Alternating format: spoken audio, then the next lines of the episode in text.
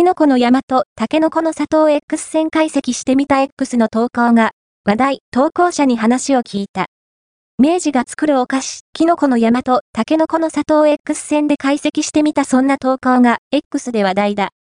この二つのお菓子をめぐっては、どちらの方が美味しいかを決める論争、通称、キノコタケノコ戦争が数十年にわたって繰り広げられている。